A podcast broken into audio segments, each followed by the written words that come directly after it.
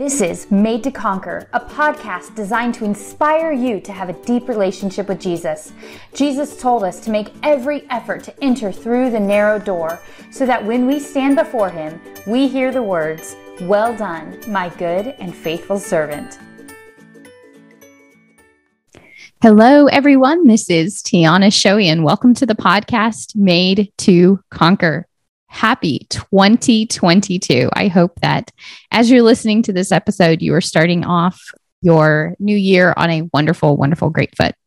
Well, if you haven't noticed already, my voice is a little bit raspy. I apologize for that. Unfortunately, I caught a little bug uh, right before Christmas and it knocked me out until honestly today as i'm recording this which is a few days before this episode is going to be released. And so uh, since i'm feeling good i decided to go ahead and record today's episode. I sound worse than i feel. I feel great but i do sound a little bit like a dragon so i apologize for that. Uh, but thank you guys for sticking in and tuning tuning in in spite of the fact that my voice is a little bit raspier than usual so, a couple just quick announcements, and then we will jump into today's episode. Uh, first of all, and I forgot to do this on my last episode, so please forgive me. For those of you who sponsor this podcast on Podfan, I want to say thank you so much for making this possible. Your partnership is is very important. Uh, while there isn't a ton of costs associated with putting this on. It does take a good bit of my time, and there are hosting fees and equipment and things like that that I have to use to post this. So, your financial support does make this possible for this podcast to go out to thousands of people. Um, the last episode, we crossed over the 10,000 download threshold. So, thank you guys so much for that and for being a part of this journey. The other thing I wanted to say is that we are almost out of the 2022 calendars that Lena made for us. They are beautiful. There's about four left. And so you can get them on the website, made to conquer podcast.com.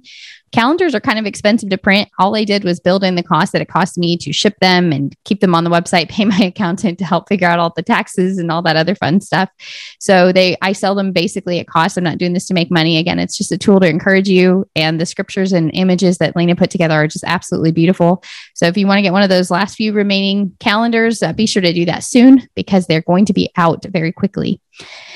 And then the last thing I wanted to say is again, Butterfly Box has been so generous in their support and that they are continuing to offer discounts. So if you would like to purchase a butterfly box, and again, these are just, uh, they are a one time box, or you can do a monthly subscription meant for ladies, and they are filled with all kinds of great faith based tools to encourage you. Every one of them comes with a devotional, 21 day devotional, which is fantastic, and also just some great stuff. I've got candles, pillowcases, all kinds of things to just encourage you in your walk with the Lord.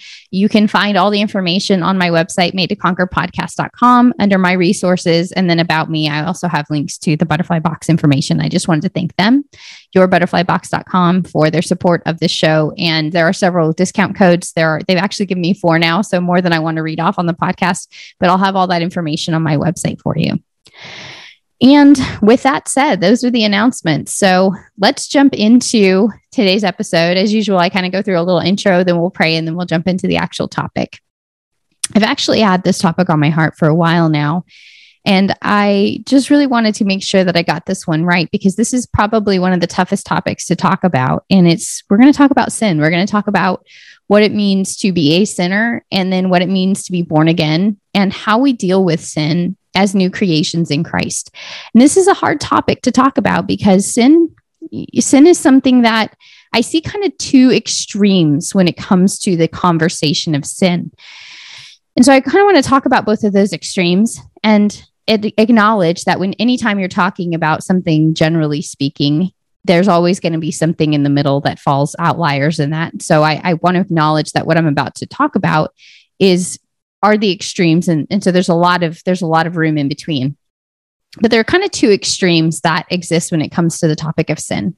We have one extreme that takes the the biblical doctrine that is 100% correct that we are rotten to our core without a savior and and then keeps that rottenness and still continues to define us as sinners once we get saved. In other words, you're just kind of you're just kind of succumb to sin the rest of your life. You're a rotten horrible sinner and and you will for the rest of your life be a rotten horrible sinner. And while we will always be tempted with sin and why we all, while we will always need to be on guard against sin, the Bible actually teaches us something very different. It teaches us that we are new creations in Christ, that we're born again, that we now have the ability to live by the Spirit, and we are no longer succumbed or or we are no longer under the bondage of sin as long as we choose to live by the spirit and so there's this kind of one side conversation that that you know teaches this very dark and gloomy perspective on sin you know you're gonna and and i don't want to give the impression that any of us are beyond sin. We are we're going to sin and we're going to talk about that as we get into today's scripture but it should not be our nature any longer. When when you become a born again spirit filled christian you when you sin you sin against your nature rather than in accordance with your nature. And this kind of far extreme teaching that you're always a sinner teaches us that when you sin as a born again Christian, that you're sinning in accordance with your nature. And I want to change that mindset because that's not what the Bible teaches. But more importantly, our identity, how we see ourselves. And I talked about identity in two episodes ago how we see ourselves in Christ also defines the decisions that we make. And so when you begin to get rid of this identity that I am now a slave to sin and you take on the identity of the new creation in Christ, it helps you manage the temptations that we're going to talk about in today's episode. We're going to get real. You know, again, I, I I share with you guys a very vulnerable podcast, and I've said this before, and I'm going to keep saying this. I'm not a Bible teacher. I love Bible teachers. In fact, I've been listening a lot to Calvary Chapel, Chino Hills, and um, you know, when you sit down and you listen to a really good Bible teacher, you see, I, I, I the contrast is so stark. And so, you know, that's Pastor Jack Hibbs. And I actually, um, I'm going to be you know, Pastor Jack, I, have been listening to a series on Romans. He's going through the book of Romans right now with his church. And it's just really, it's amazing sitting down and listening to a great Bible teacher because a great Bible teacher will take the scripture and break it down and, and teach you through a passage, verse by verse, chapter by chapter through the Bible. And by the way, I did put all of Pastor, he has taught through the entire Bible. Pastor Jack Hibbs, he's another great Bible teacher that I highly recommend. All of his information is on my website, made to conquer podcast.com under the resources tab. And I've put a link to all of his Bible teachings that you can get for free on his website. I highly encourage you to listen to him. You know, I point out a lot of great Bible teachers on here. But my job, you know, in the role that I believe that God has given me is to encourage you. And so as I'm doing that, I'm sharing with you guys my raw, real stories, the things that I'm learning as I go through this. And as I'm learning to understand what it means to be a new creation in Christ, what it means to die to sin, what it means to struggle with temptation. And then in those moments when I have fallen, when I have succumbed to this temptation, what it means to repent. And then in those moments where I have just truly given the battle to the Lord and He's walked me through it victoriously, what it means to come through the other side of temptation, not having given in. I want to share those real raw stories with you. I'm not sitting here trying to make myself out to be somebody better than I am or try to make myself out to be some super saint. I am just a a girl in South Carolina who fell in love with Jesus and is doing everything in my power and in my in my ability to to die to myself so the Holy Spirit can live a life through me. And so I can encourage you, my brothers and sisters in the Lord, the rest of my body, and play the function that God has given me. And that is just to encourage you. And so in today's episode, we're going to go deep into that topic. We're going to talk a lot about what it means to be a human being and struggle with sin, and then what it means to be victorious in Christ, what Jesus bought for us. Pastor Jack, in in this, I've been listening, as I mentioned, through a series in Romans, but he took a quick break to talk about and the wonder eh, of the birth of Christ. And he, you know, he made something, he said something that was very profound. And I knew this to be true, but hearing him say it kind of helped solidify it. it. As he's going through the 10 commandments in his second, in his wonder series, part two, he was talking about the fact that Sabbath, the Sabbath rest as a Christian, is as much a spiritual thing as it is a physical thing. And he was talking about in the spiritual sense, our Sabbath rest is resting in our faith in Jesus. In other words, it's resting knowing that our sins are washed clean because of Jesus. And this is why our faith is based on the faith of Abraham. Our, our, our, belief, I should say, our, you know, our faith as Christians is based on the promise to Abraham. And Abraham believed God and it was credited to him as righteousness. Abraham found that Sabbath rest in Jesus even before the Messiah had come and done what he did. And so that's the beauty of, of being Christians is that as we struggle with sin and as we deal with the flesh in this life, we can rest in the completed work of Jesus Christ on the cross. So with that said, I just um so that's one extreme. Sorry, I kind of got off on a rabbit trail. So the one extreme is, you know, you're a rotten, horrible sinner and you're doomed to to be, you know, a rotten, horrible sinner the rest of your life. And then the other extreme is, well, we're going to redefine sin and we're going to soften the blow a little bit. Sin isn't as bad, it isn't as cancerous or toxic to our soul as as you know some people make it out to be and we're even going to redefine what sin is. And so we have a big movement obviously both extremes by the way i believe are are are a work of the enemy because the enemy wants if he can keep you believing that sin should be a normal part of your life then he can keep you in a place where you are duped into believing that you have a right standing relationship with god but you're still living in a sinful lifestyle. And then on the opposite extreme if he can water down the word of god and water down what sin really is then he keeps you living a sinful lifestyle separated from god on the other end of the extreme. So I didn't put this particular passage in today's in today's podcast because we're going to go through so many different scriptures today, but the Bible tells us not to quench the Holy Spirit, not to grieve the Holy Spirit. And the, what what Paul is talking about in there is don't shut him out in those moments in life when you need to be tuned into him. And, you know, that's kind of the heart of what we're going to be talking about today. As we go through all of this, as we talk about sin and as we deal with sin, what you will find that's always happening when you are in a moment of temptation is that you have sin calling at you on one side and the Holy Spirit saying, I have a better way on the other side. And when you choose to sin, you're, you are grieving the Holy Spirit. You're quenching the Holy Spirit. You're saying, you know what? Now I'm going to go feed my flesh instead of feed the Spirit. When you come before a temptation and you say, you know what, Lord, I don't, I don't have the strength to fight this battle, but you through your Holy Spirit have given me new life. I give this battle to you. Help me, Holy Spirit, to overcome this through your spirit, not by strength, nor by power, but by my spirit, says the Lord. In that moment, when you let the Holy Spirit walk you through that temptation, then you then you are not grieving and you are not quenching the holy spirit. And so that's really our heart is is to be in that place where we hear from the holy spirit. That is the that is the opposite of the two different extremes that i described to you where satan wants to either keep you trapped by rules of of fear and shame or rules of freedom that are not truly what we as believers have. I mean this is why paul says it is for freedom you've been set free but do not use your freedom to to um, invest in the flesh instead use it to invest in the kingdom of God. I'm, I'm kind of changing the, the word invest there, but to live by the flesh is really what he's talking about there. And so that's that's really kind of the heart of what we want to talk about today. I want to talk about what it means to be human being, struggle with sin, but what God has given us and how he's going to help us to overcome that.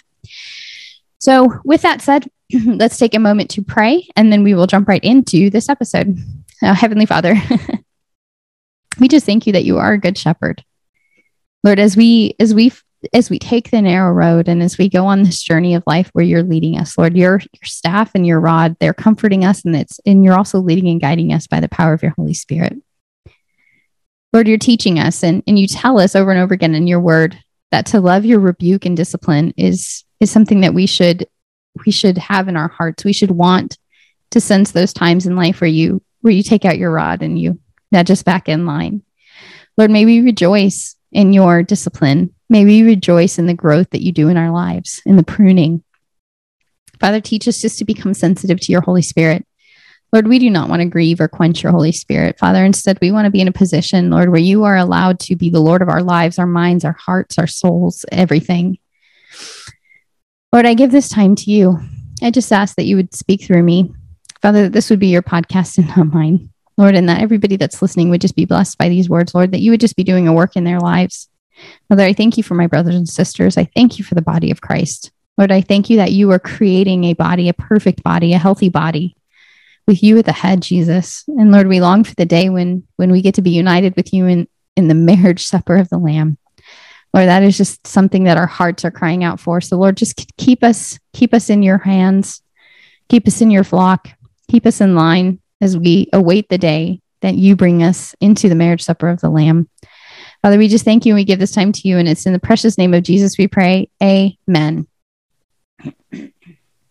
Excuse me. This is going to be one of the few times that I actually do have to take uh, water breaks in the middle of this podcast because, as you can tell, my voice is still a little raspy. So I need that little extra hydration that I'm usually able able to do without.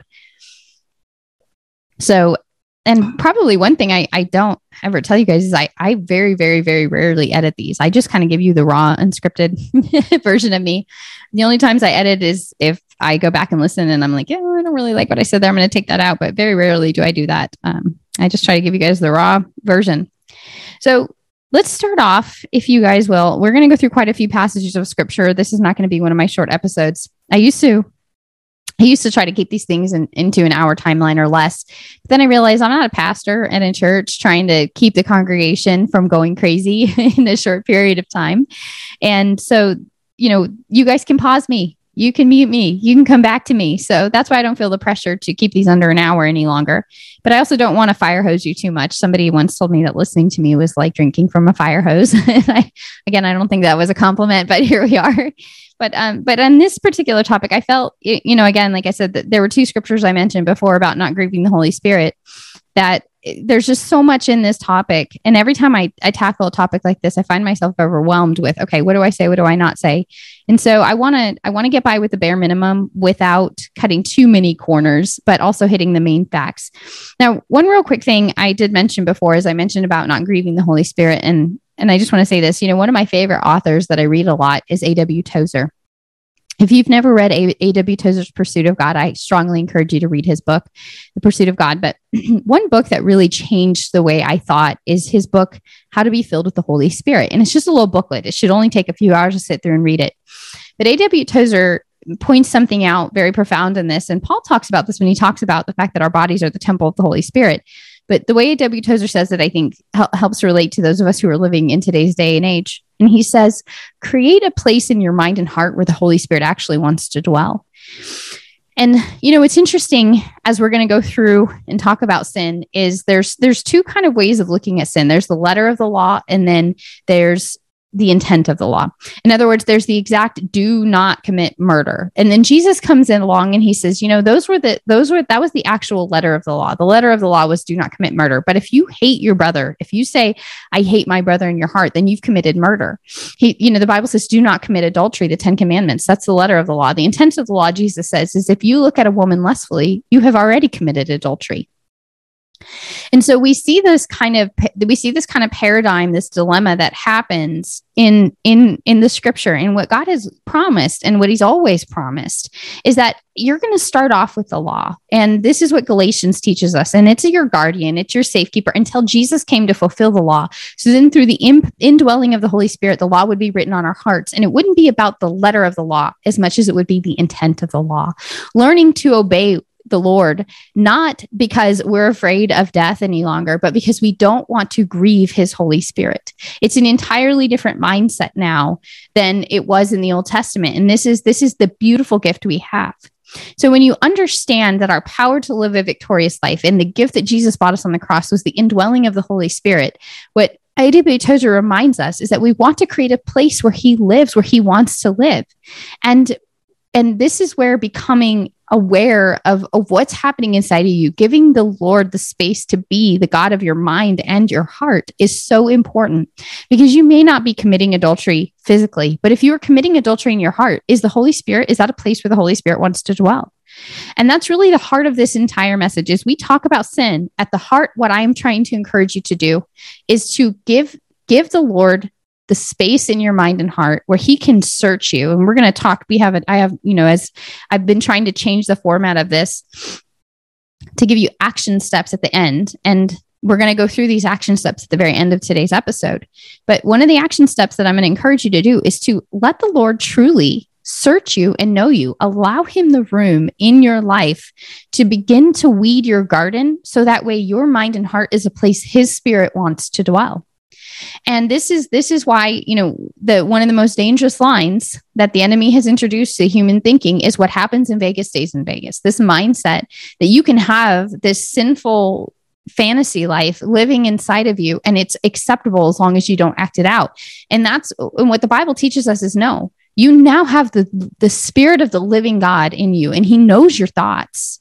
And so do you want a life, do you want a thought life where he does not want to dwell because it is so rotten and vile. And while your actions may not live it out, it's still there in your heart. And what the Bible teaches us is eventually what's in your heart comes out.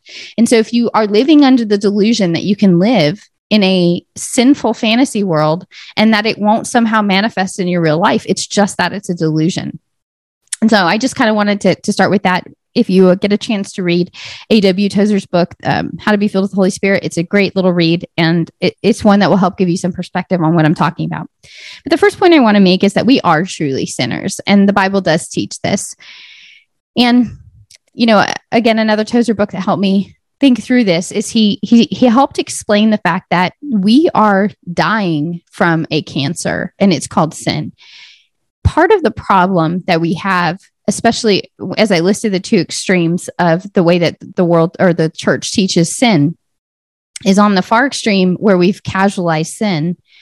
Part of the problem that we have is if we don't understand how deadly sin is, and, and I'm going to quote Pastor Jack Hibbs from his series on Romans, if we don't understand what we need saving from, then we'll never have a healthy relationship and understand why sin is so dangerous. And so, the first thing I just wanted to start off by saying is that every single person alive is born with a sin nature. Now, I know that this flies in the face of what the progressive left in this country wants to teach us, where they want to teach us that people are inherently good. In fact, and that there's this is another episode for another day, but you know, the opposite of Christianity is humanism. And this is a religion that is on the rise. And uh, just in case you want to do some research on the Humanist Manifesto, they took it off of the internet for many years and they've now re resubmitted it. And I am, if, you know, I'm, again, I'm going to stay out of this because this isn't the purpose of today's podcast. But if you if you want to do some research, uh, guess who won the Humanist of the Year in 2021? Dr. Anthony Fauci. so, um, you know, again, part of the reason why I am paying attention to the current events that are happening right now is because that the people that are leading some of these current events are not working for God. They're working for the enemy. And I pay close attention to the things that are coming from the enemy's camp. So that way I am discerning and not caught on the wrong side of wisdom because I'm, because I'm, because it's normal. Because remember, normal is the prince of this world, which is the enemy. So, anyway, I digress for just a moment there. But we are born with a sin nature. The humanist manifesto wants to teach us that we're we're pretty much good. and that is so dangerous. And, and what, Tol- what Tolkien, excuse me, Tolkien, Tozer, I do love J.R. Tolkien too, by the way. He's the one that led C.S. Lewis to the Lord. And if you don't, if you don't think that's significant, then you've never read C.S. Lewis, uh, Mere Christianity, Miracles, The Four Loves. I mean, he was just one of the most incredible men of God. And thanks to Tolkien, but Tozer, A.W. Tozer, sorry. But you know, what Tozer taught me is he reminded me that, that, you know, we're not dying because we haven't taken the antidote. We're dying because we have a cancer to our soul. And the antidote to that cancer is Jesus Christ, the blood of the Lamb, the Lamb of God. And so it's very important for us to acknowledge and understand as Christians that we are born with a sin nature. The sin nature became a part of our being the minute that Adam and Eve chose to disobey God. And with and without the blood of Jesus, every single person is destined to die and and face the consequences of their sin. What Jesus did on the cross is he took away the ultimate penalty of sin from us, which is eternal separation from God. Now, we still face the consequences of sin this side of eternity, but we don't face the ultimate consequence of sin because Jesus has washed us and he has borne upon himself the sin of the world and this is again just i'm going to go on a quick rabbit trail and then i promise i'm going to get back to the topic today. But this is why it was so important that jesus was continually declared the lamb of god the lamb of god the lamb of god. This is what john the baptizer said about him. Now this is just a little side trivia and again thank you pastor jack hibbs for teaching me this. Bethlehem where jesus was born is where the the sacrificial lambs were born. And the reason that the angels went to the shepherds and said, You the signs that you will know that the Messiah is born is that you will find him wrapped in swaddling clothes laying in a manger.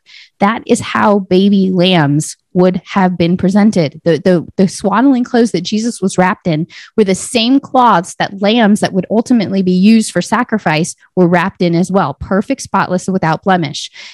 The shepherds would have been the most tuned into this and the rabbis, but obviously they weren't looking for the Messiah. The shepherds would have been the most tuned into this the oddity of a human being being treated exactly like a, a lamb that would ultimately go to sacrifice. Behold, the Lamb of God who takes away the sin of the world. It was the fulfillment of what we saw in the Passover. Jesus became our lamb, our fulfillment. So anyway, like I said, a lot, lot to go into there. But the first thing we just got to acknowledge is that we are sinners. Now, I just want to quickly read through Romans chapter three to put this to point. And Pastor Jack Hibbs, again, if you get a chance to listen to a series on Romans, I strongly suggest you listen to it.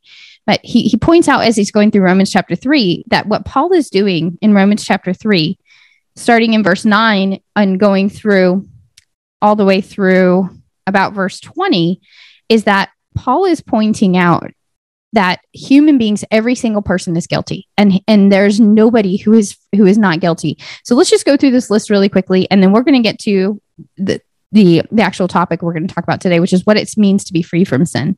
So, starting in Romans chapter three, verse nine. What shall we conclude then? Do we all do we have any advantage? Not at all, for we have already made the charge that Jews and Gentiles alike are all under the power of sin. So it so Paul is um, concluding an argument here, saying that basically Jew and Gentile fall under the same category, sinner. and so he says here, as it is written. And so what Paul does here is he takes a group of Old Testament prophecies and Old Testament texts that talk about our sin nature and he strings them together and he says okay this essentially describes the condition of human being of humankind. And lest you think you don't have any of these every single person alive who is a thinking rational human being has been guilty of one of these things or all of these things at some point in their life. No one is righteous not even one. There's no one who understands. There is no one who seeks god. All have turned away altogether have become worthless. There is no one who does good, not even one. Their throats are open graves, their tongues practice deceit.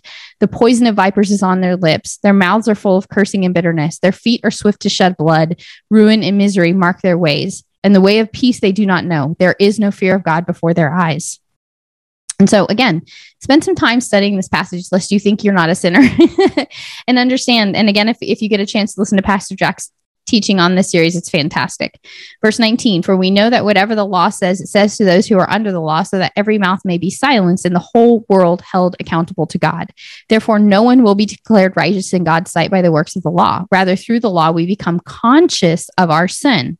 So, again, the law cannot make us righteous, it cannot justify us. Verse 21 But now, apart from the law, the righteousness of God has been made known, to which the law and the prophets testify. This righteousness is given through faith in Jesus Christ to all who believe. There is no difference between the Jew and the Gentile. Verse 23 For all have sinned and fallen short of the glory of God, and all are justified freely by his grace through the redemption that came by Jesus Christ. So we are all born with a sin nature. Like I said, the humanists eh, are trying to remove this idea. It's a very dangerous, it's a very demonic doctrine, and it's something coming straight from the pit of hell and it's and and its leader of the year was dr anthony fauci. So just again pay attention to these things you guys. I'm trying to trying to to uh, you know allow you to wake up and become aware of, of the days and age in which we live.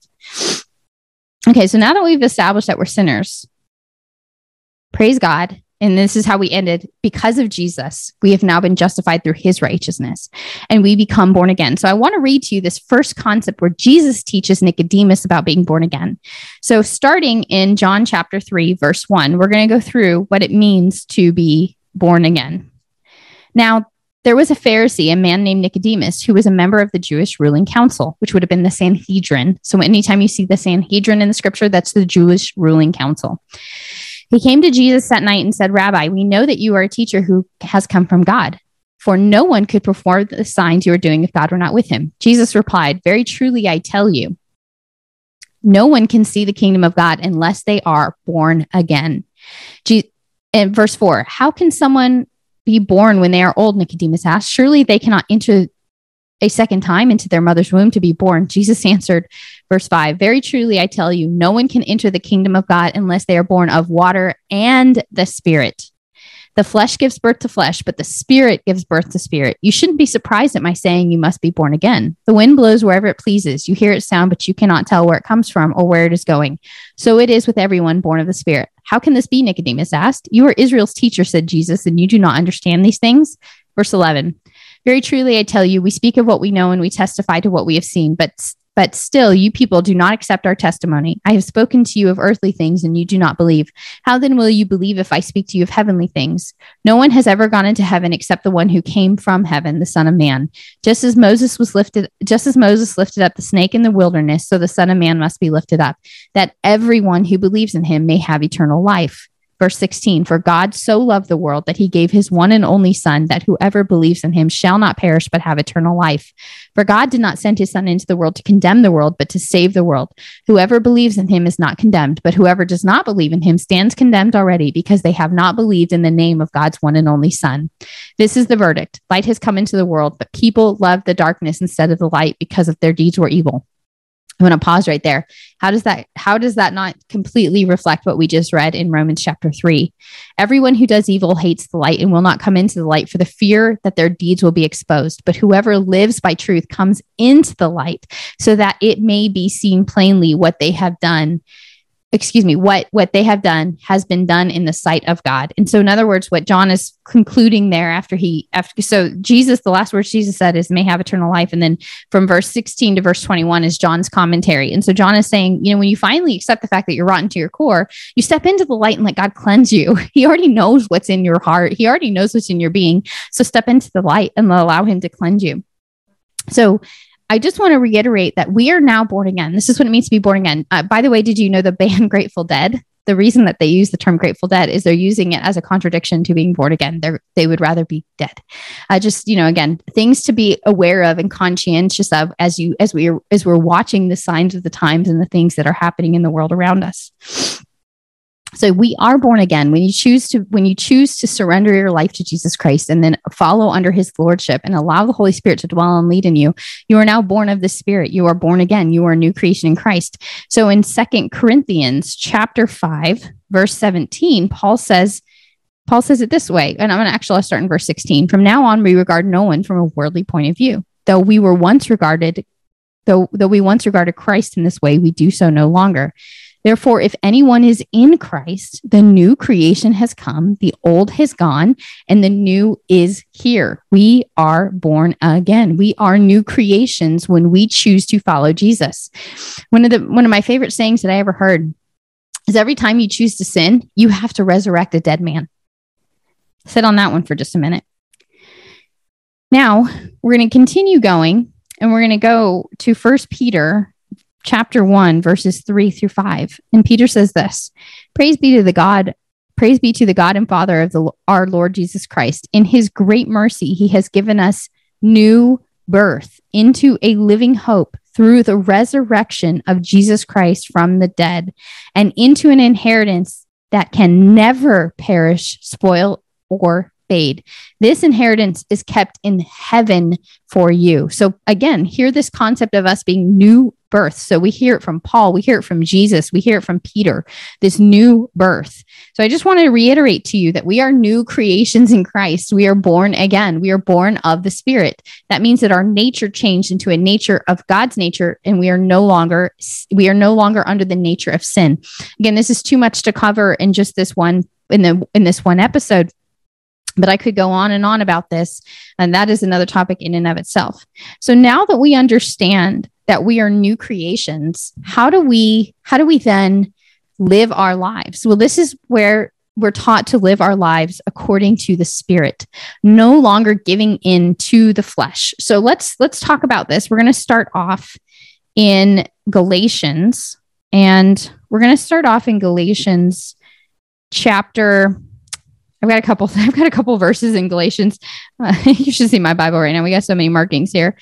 Chapter. We'll start in chapter five, verse one, and we're told in chapter five, verse one, it is for freedom that Christ has set us free.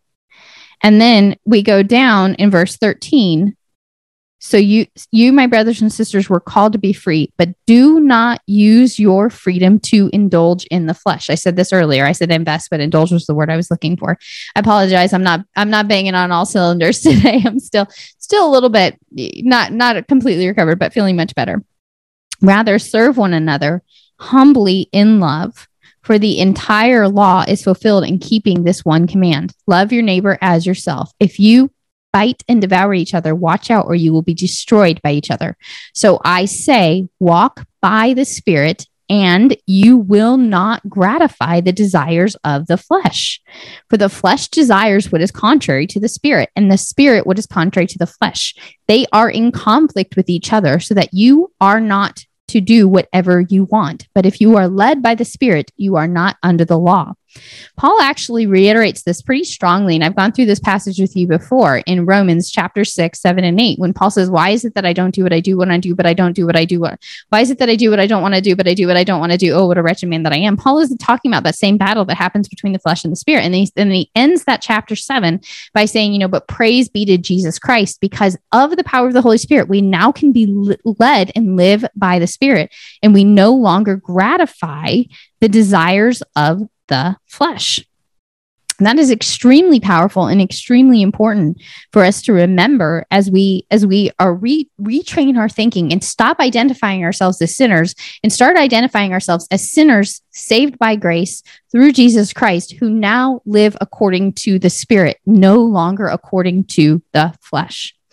So in First Peter chapter 1 verses 13 through 2. We're going to dig into this a little bit more. So we read a little bit from um, the beginning of First Peter when we were talking about being new creations. So he continues that thought starting in verse 13. So I'm, I'm in First Peter chapter 1, verse 13, and he says, Therefore, with minds that are alert and for, fully sober, so we are alert and fully sober because of the Spirit. Set your hope on the grace to be brought to you when Jesus Christ is revealed at his coming. As obedient children, do not conform to the evil desires you had when you lived in ignorance. But just as he who calls you to be holy is holy, so be holy in all you do. For it is written, Be holy because I am holy. Since you call on a father who judges each person's work impartially, live out your time as foreigners here in reverent fear. For you know that it was not with perishable things such as silver or gold that you redeemed from the empty way of life handed down to you from your ancestors, but with the precious blood of Christ, a lamb without spot or de- without blemish or defect. He was chosen before the creation of the world, but was revealed in these last times for your sake. Through him, you believe in God, who raised him from the dead and glorified him. So your faith and hope are in God. Now that you have purified yourselves by obeying the truth, so that you have sincere love for each other, love one another deeply from the heart, for you have been born again not a perishable seed, but of imperishable seed, through the living, enduring word of God. Verse 24 For all people are like grass, and their glory is like the flowers of the field. The grass withers and the, excuse me, the grass withers and the flowers fall, but the word of the Lord endures forever. And this is the word that was preached to you. Therefore, rid yourselves of all malice and all deceit, hypocrisy, envy, slander of every kind. Like newborn babies, crave pure spiritual milk, so that by it you may grow up in your salvation, now that you have tasted that the Lord is good. Hmm. You know, we again Peter is reminding us that we we do not have to live according to the flesh. We we can put to death these things. We can die to these things. And then lastly, we're going to spend a, a good bit of time in the book of First John. Actually, sorry, I just realized I, I missed one of the biggest scriptures that I wanted to cover. Let me back up just a let me put the brakes on and back this train up just a minute. this was actually the scripture that the Lord used to really speak to me about the fact that He wanted to go through this with us together in First Corinthians chapter 10. And actually this is this dovetails perfectly with the next passage that we're going to read. For I do not want you to be ignorant of the fact, brothers and sisters, that our ancestors were all under the cloud and that they had been baptized through the sea. They were all baptized into Moses in the cloud and the sea. Verse 3 They all ate the same spiritual food and drank the same spiritual drink. For they drank from the spiritual rock that accompanied them. That rock was Christ. Nevertheless, God was not pleased with most of them. Their bodies were scattered in the wilderness. Verse 6 Now these things occurred as examples to us as examples to keep us from setting our hearts on evil things as they did. Again, these are examples so we don't set our heart on evil. Verse seven, do not be idolaters. And by the way, Pastor Jack, again, um, I know I'm talking about him a lot, but I've been listening to him a lot over the break, reminded us that idolatry is anything that we have our identity in, that if it were taken away would, would hurt us. And so anything that that you have a form of identity in, think about anything, think about something right now that if the Lord took it away from your life, could damage your relationship with him those are the idols in your life, by the way. Do not be idolaters, as some of them were, as it is written. The people sat down to eat and drink and got up to indulge in revelry. We should not commit sexual immorality, as some of them did. And the day, and in one day, 23,000 of them died. So that was the, if you go back to the book of Numbers, that was when the men committed sexual sin with the Moabites, the, with the Moabites. Verse 9, we should not test Christ as some of them did and were killed by snakes. Do not grumble as some of them did and were killed by the destroying angel. Verse 11 These things happened to them as examples and were written down as warnings to us on whom the culmination of the ages has come.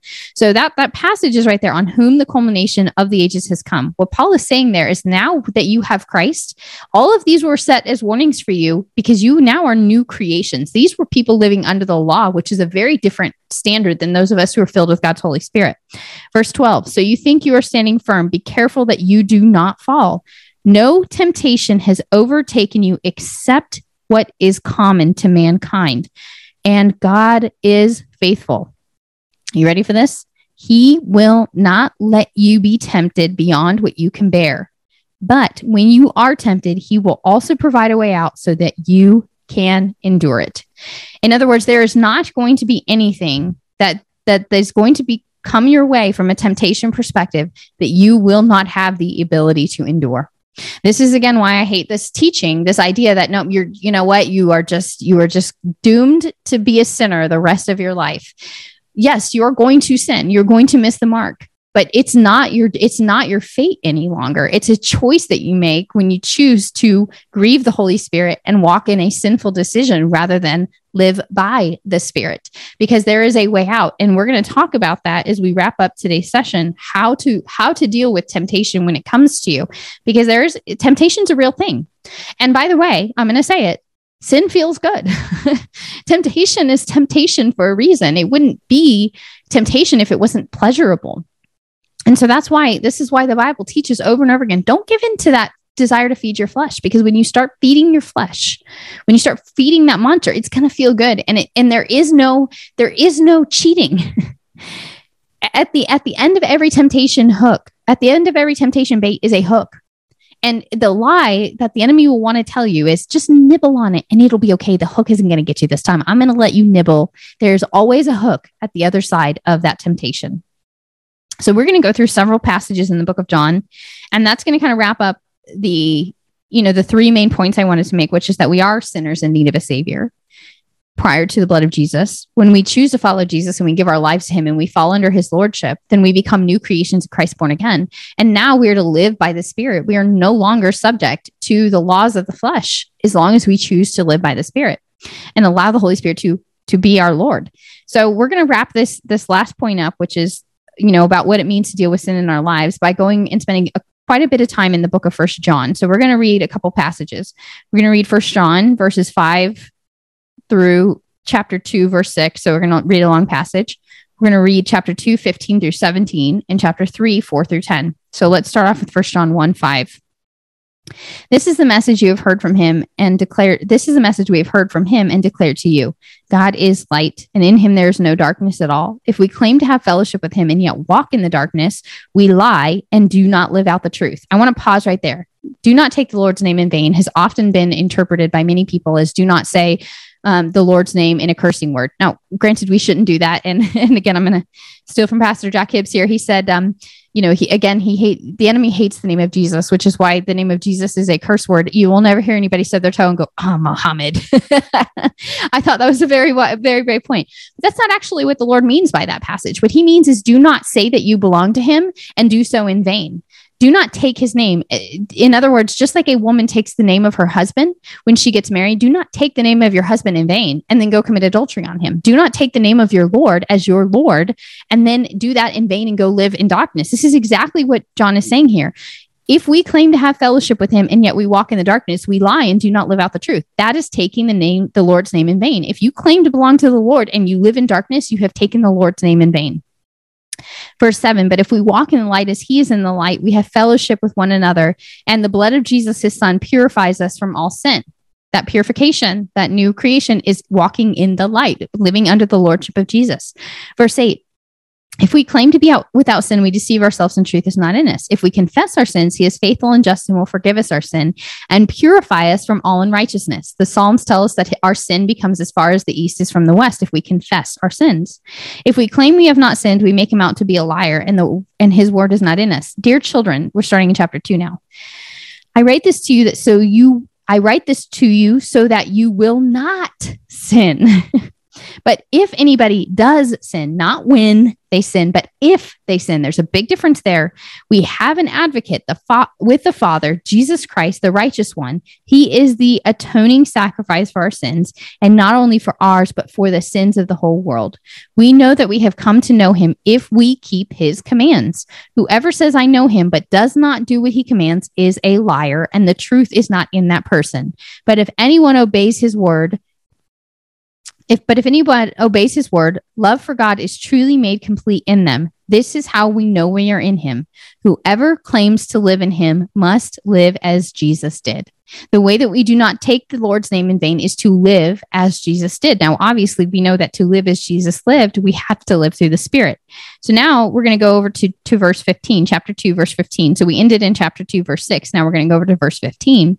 Do not love the world or anything in the world period. That is do not that is the that's the second commandment. Do not create I- idolatry. And, and actually the first commandment too. Do not love love the lord your god with all your heart. Do not have any other gods before him. Do not love the world or anything in the world. If anyone loves the world the love for the father is not in them. For everything in the world the lust of the flesh the lust of the eyes the pride of life com- comes not from the father but from the world. The world and its desires pass away but whoever does the will of god lives forever. Now we're going to go to verse 3 and or excuse me, chapter 3 verses 4 through 10. Everyone who sins breaks the law. In fact, sin is lawlessness. But you know that he appeared so that he might take away our sins, and in him there is no sin. No one who lives in him keeps on sinning period. This is why I say we should not call ourselves sinners once we are born again, because we do not keep on sinning. That sinner was our nature before Christ. It is not our nature after Christ. No one who continues to sin has either seen him or knows him. Dear children, do not let anyone lead you astray. The one who does what is right is righteous, and he just as he is righteous. The one who does what is sinful is of the devil, because the devil has been sinning from the beginning. The reason the Son of God appeared was to destroy the devil's work. No one who is born of God will continue to sin because God's seed remains in them. They cannot go on sinning because they have been born of God. Everything that I have said up to this point can be summarized exactly by what I just by by verse 9. No one who is born of God will continue to sin because God's seed remains in them and they cannot go on sinning because they have been born of God. This is how we know who the children of God are and who the children of the devil are. Anyone who does not do what is right is not God's child, nor is anyone who does who excuse me, nor is anyone who does not love their brother or sister. Boom, mic drop.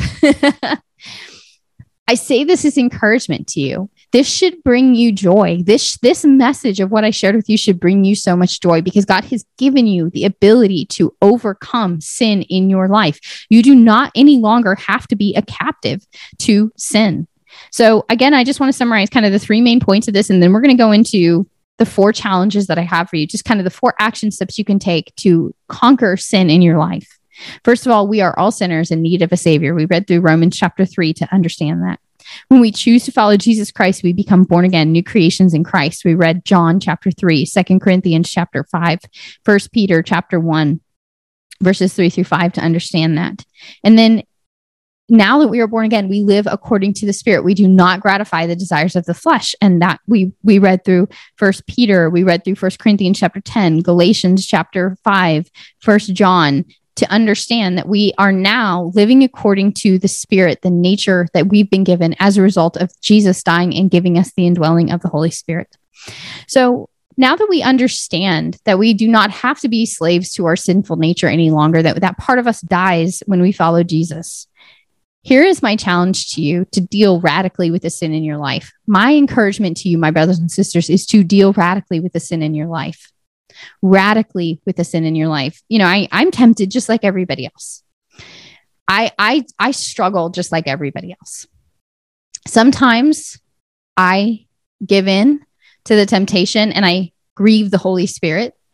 And sometimes and and thankfully by God's grace, there are the times when I say, "You know what, Father?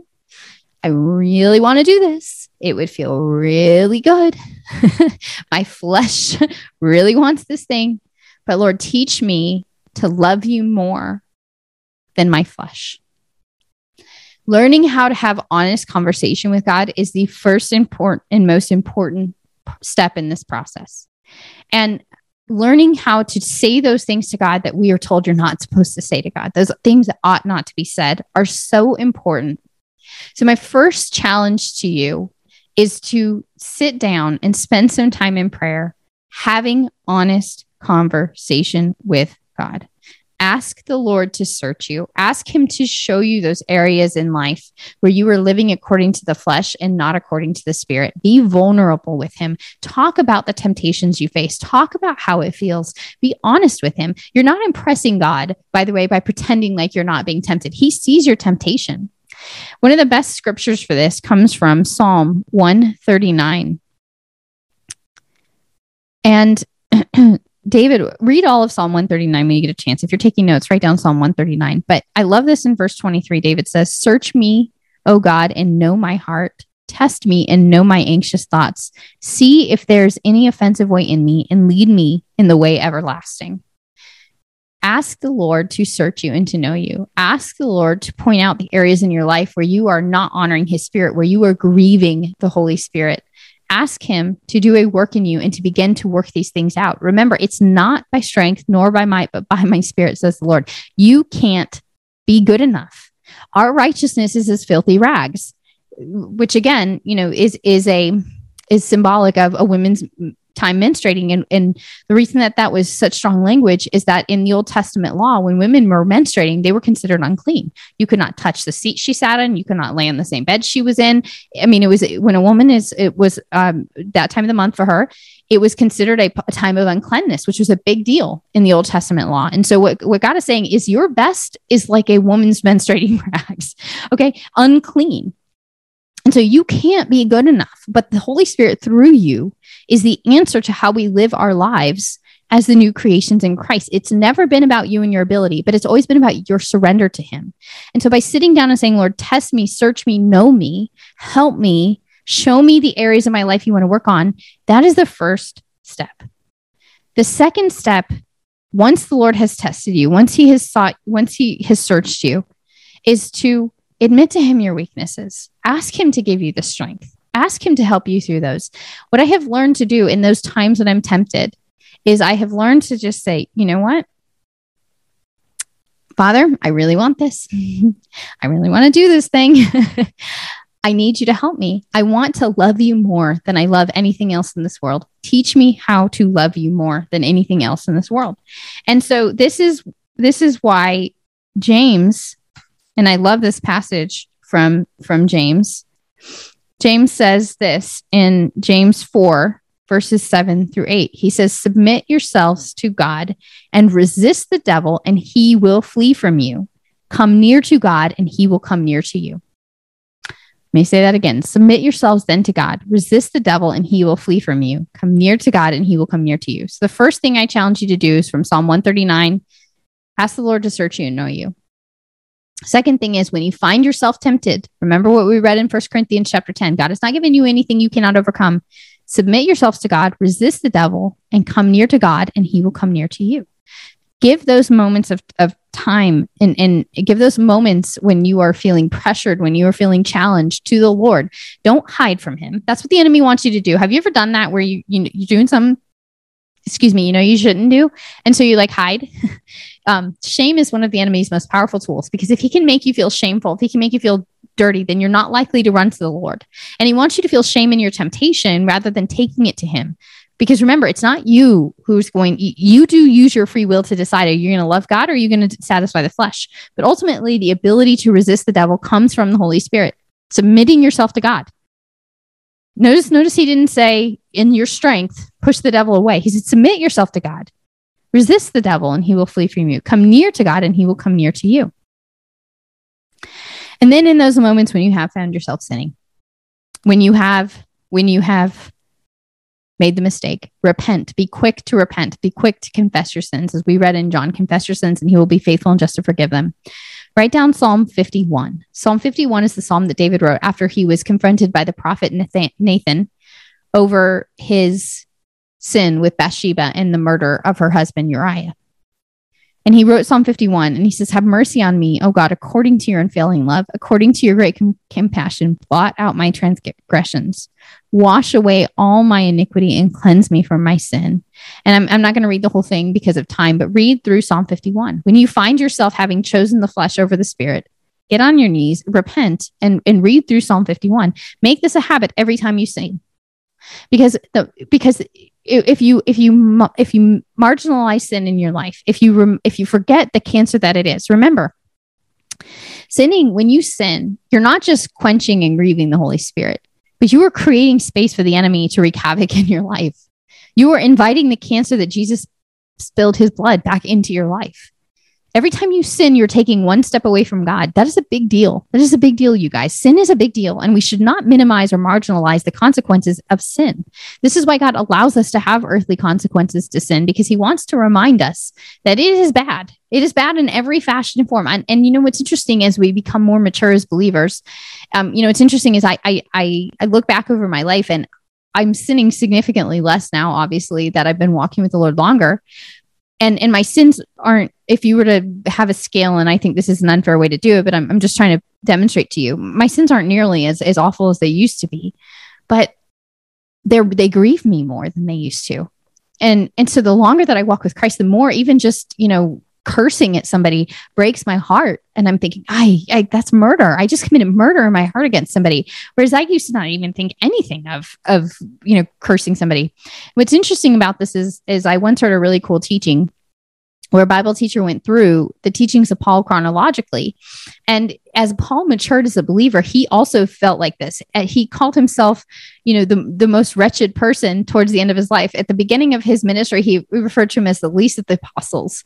And then he became the least of the saints. And then he became the most wretched person the longer we we walk with Christ, the more sensitive we become to this in our life. Even though it should be significantly a smaller portion of our life, it should grieve us significantly when we sin. And that's why making a habit of of repenting quickly and reading Psalm 51 is good because it should hurt us, even if it is a small sin, because those small sins if not kept in check, if we don't keep our flesh in check, if we don't let that, if we don't bury that dead man every moment of every day when we have the opportunity to choose between the flesh and the spirit, then he grows stronger. So remember what you feed is what's going to grow in your life. So, number one is just again having the Lord search you and know you, being honest with Him. Number two is in those moments of temptation, submitting to the Lord, having honest conversation with Him, asking Him to help you, resisting the devil. Number three is repenting quickly and, you know, and, and, and dealing with that when you find yourself in that place of sin, you know, repenting very quickly.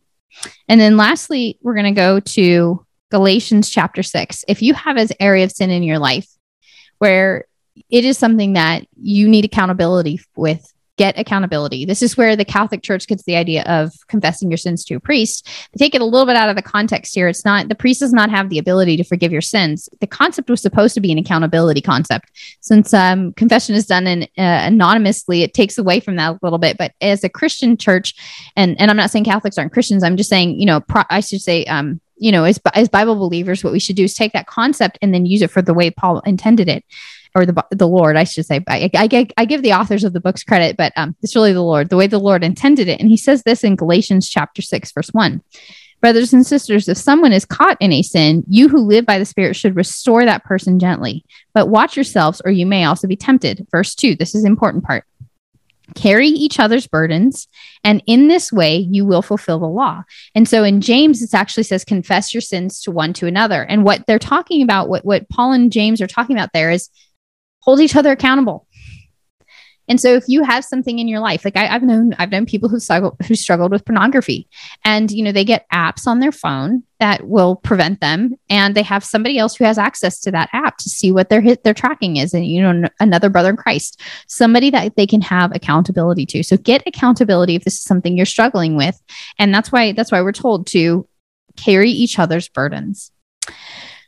Oh, wow that was a lot to cover in one podcast. Um, thank you guys for for sticking in there. I just really, I really feel like as we go into this year, this is the year for us to wipe the slate clean, for us to just really decide that we are going to love God with everything. He is going to be everything to us, and we're going to deal with sin, idolatry. We're going to deal with the love of this world. We're going to deal with the cares of this world. We're going to take these things and put them to the side, because I'm telling you right now, As the author of the book of Hebrews that as the author of, book, of the book of Hebrews says, you know, we need to throw off everything that hinders and the sin that so easily entangles so we can run the race with perseverance what we are going to be battling as the as the birth pains continue to increase and as we get closer and closer to the return of Christ is going to require all hands on deck. We cannot be bifurcated people. We cannot have part of us over here serving the flesh and part of us over here serving the spirit. We need to be whole people, wholly committed and devoted to the Lord. And so I, I would encourage you to, to spend some time just praying and asking the Lord to teach you to love him more than anything else. And this is what I find myself doing when I find myself standing there face to face with temptation. And I say, you know what, Lord, I really want to do this thing, but I want to love you more. Teach me to love you more. Teach me to understand what it means to be a new creation in Jesus. Teach me to understand what it means to live by the Spirit. And Father, let me create a place in my heart and mind where, Holy Spirit, you want to dwell. Do not let me grieve you. Do not let me push you to the side because I can tell you when you've asked God to fill you with His Holy Spirit and to lead you and to be led by the Holy Spirit, every time you sin, you have to take the voice of the Holy Spirit and you have to kick him off to the side so you can move forward on what you're going to do with your flesh. Be aware of that. Don't give in to that anymore. And find somebody to hold you accountable if, if you need that level of accountability in this at this point in your life. Do not let pride keep you from finishing your race well. well, thank you guys again for tuning in. Um, I apologize again that that uh, I haven't been my ch- my normal uh, chipper self, or or my voice is a little scratchy today. But um, I just want to encourage you to start off 2022 on a on a strong note, and I know you will, because God it is God who works in us both to will and to do, and so it is because of His great mercy that He has set us free from sin and given us an opportunity to be delivered. Now may our hearts step up to what he has already delivered. May we learn to submit to him. So let's just close in prayer. Heavenly Father, we just thank you. We thank you that you have created a new nature in us, Lord, that you've made us born again, that you put our your spirit in our hearts and our minds, Lord, so we can just be obedient to you. Lord, I just pray that you would search us and know us, Lord. If there's anything in our lives right now, Lord, that is displeasing to you, anything that is competing for lordship over our minds and hearts, anything that is causing us to grieve you, Holy Spirit, or to quench you, Father. I just pray that you would deal with it radically in our lives, Lord. We want to be, we want to be the people that you've created us to be, Lord. We want to be like the Daniels, the prophets of old, like Paul, Peter, James, Elijah. Lord, we want to be people who are just so radically yours that that we just don't give in to this world for one moment, but rather your light is allowed to shine through us. So, Lord, I just pray for my brothers and sisters right now. Holy Spirit, I just ask you would just do a cleansing work in their lives, that you would cleanse them of sin, free them, free them from the bondage and baggage that is this death, this cancer that is eating our souls alive, Lord, and that we would be light everywhere we go, showing the world that through love, everything can change. But true love, not the fake love that the world teaches, Lord, but the love that you taught, the love that got down on his knees and washed the feet of his disciples. Lord, teach us that love. Father, we love you and we pray you. We praise you. We thank you for Jesus, the Lamb of God that took away the sins of the world. Lord, may we just honor that that precious sacrifice that Jesus gave us with our minds, our hearts, our bodies, our souls. May all of us be clothed in white because of who you are, Jesus. We thank you. We pray this in the name of our Lord and Savior, the Lamb of God. Amen. Well, have a wonderful, wonderful first week of 2022. And I will catch you guys on the third Wednesday of January. Thank you for tuning in to this episode of Made to Conquer. Please be sure to subscribe, leave a review, and tell your friends and family, anyone else you think would enjoy joining us on this journey of drawing closer to Jesus.